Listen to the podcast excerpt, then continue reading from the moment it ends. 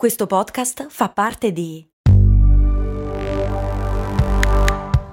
Voice Podcast Creators Company. Se a volte ti senti così, ti serve la formula dell'equilibrio. Yakult Balance, 20 miliardi di probiotici LCS più la vitamina D per ossa e muscoli. Um, check. Lo sentite il riverbero? Neanch'io.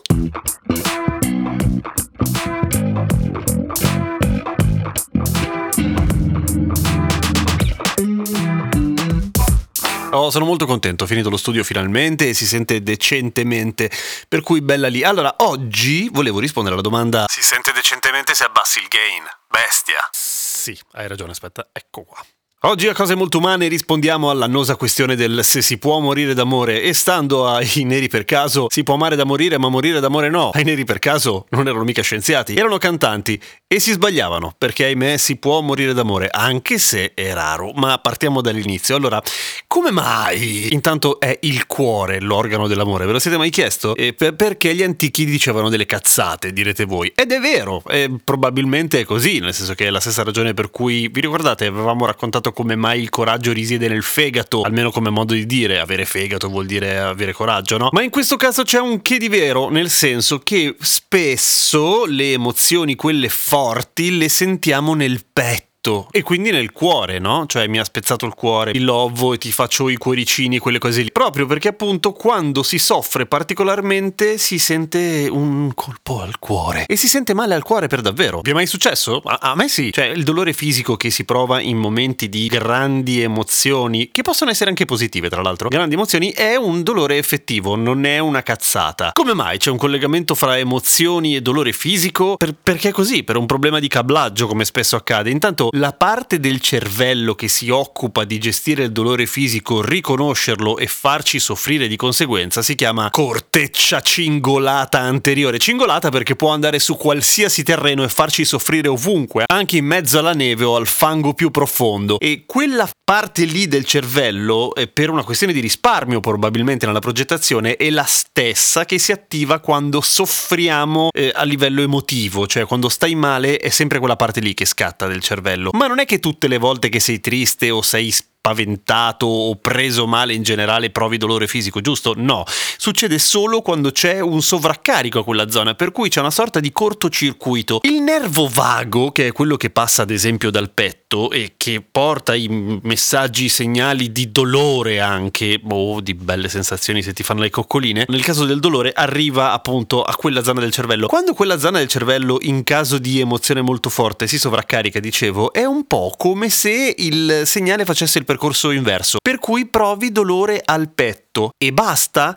No, ahimè, perché se no non avrei detto all'inizio della puntata che volendo si può morire d'amore. Allora, che cosa succede? Che in casi di emozioni particolarmente forti, e ripeto, possono essere anche belle emozioni, cioè tipo che, boh, hai vinto la lotteria e ci tenevi abbastanza, il segnale che parte dalla corteccia cingolata anteriore arriva al cuore e lo fa sbarellare male. E succede una cosa che è praticamente la sindrome col nome più fico di sempre, cioè la cardiomiopatia Takotsubo. Takotsubo! Che non è un'arma finale di un robot giapponese neanche in questo caso, ma è la malattia secondo la quale il tuo cuore prende la forma di un takotsubo. E tu direi, sti cazzi?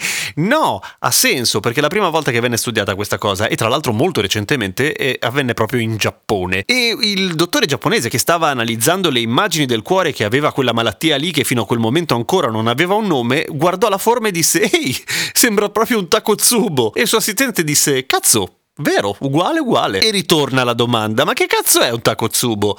Un takotsubo è, giuro, una trappola per polpi.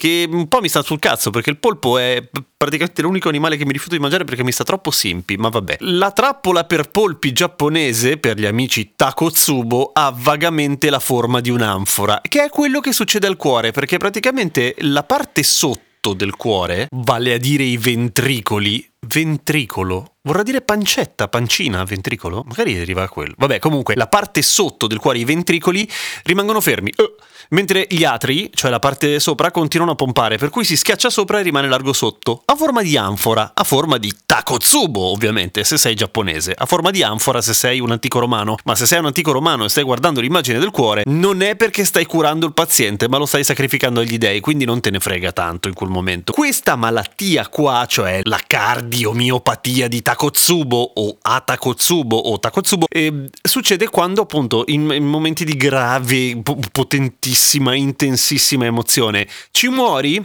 quasi mai. La verità è che quasi mai. E si comporta un po' come un infarto in quel momento, ma siccome non c'è nessuna arteria otturata, mh, mm, passa da solo.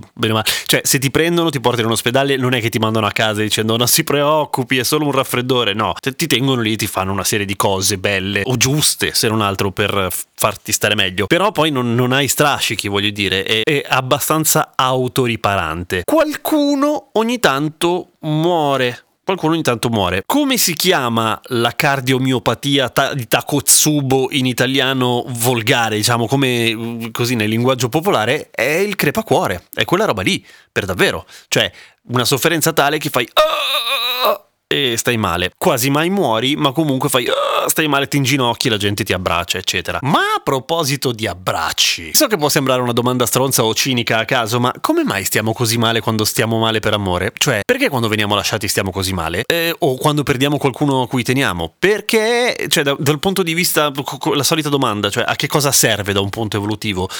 Serve tantissimo perché noi siamo bestie sociali. È evidente che per eh, riuscire a riprodurci e quindi a far continuare la specie dobbiamo eh, fare l'amore con delle altre persone perché non abbiamo la funzione partenogenesi. Quindi bisogna essere in due per fare figli e questo è il motivo per cui siamo così terribilmente sociali. Come fa l'evoluzione a incoraggiare tanto, tanto, tanto il nostro essere sociali? Facendoci stare di merda quando non siamo più con le persone a cui vogliamo bene. E per cui questa cosa ovviamente incoraggia i legami.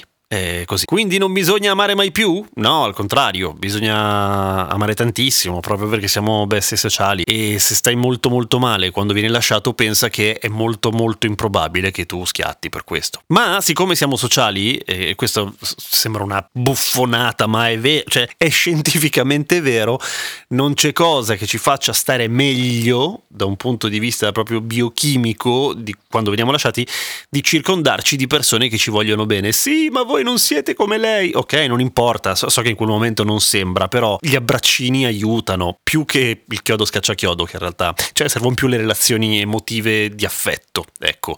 Per cui se qualcuno ha un amico o un'amica che in questo momento sta male perché è stato mollato o mollata, non fate gli stronzi, stategli vicino. Ni, vicini. A domani con cose molto umane. Ni, umani.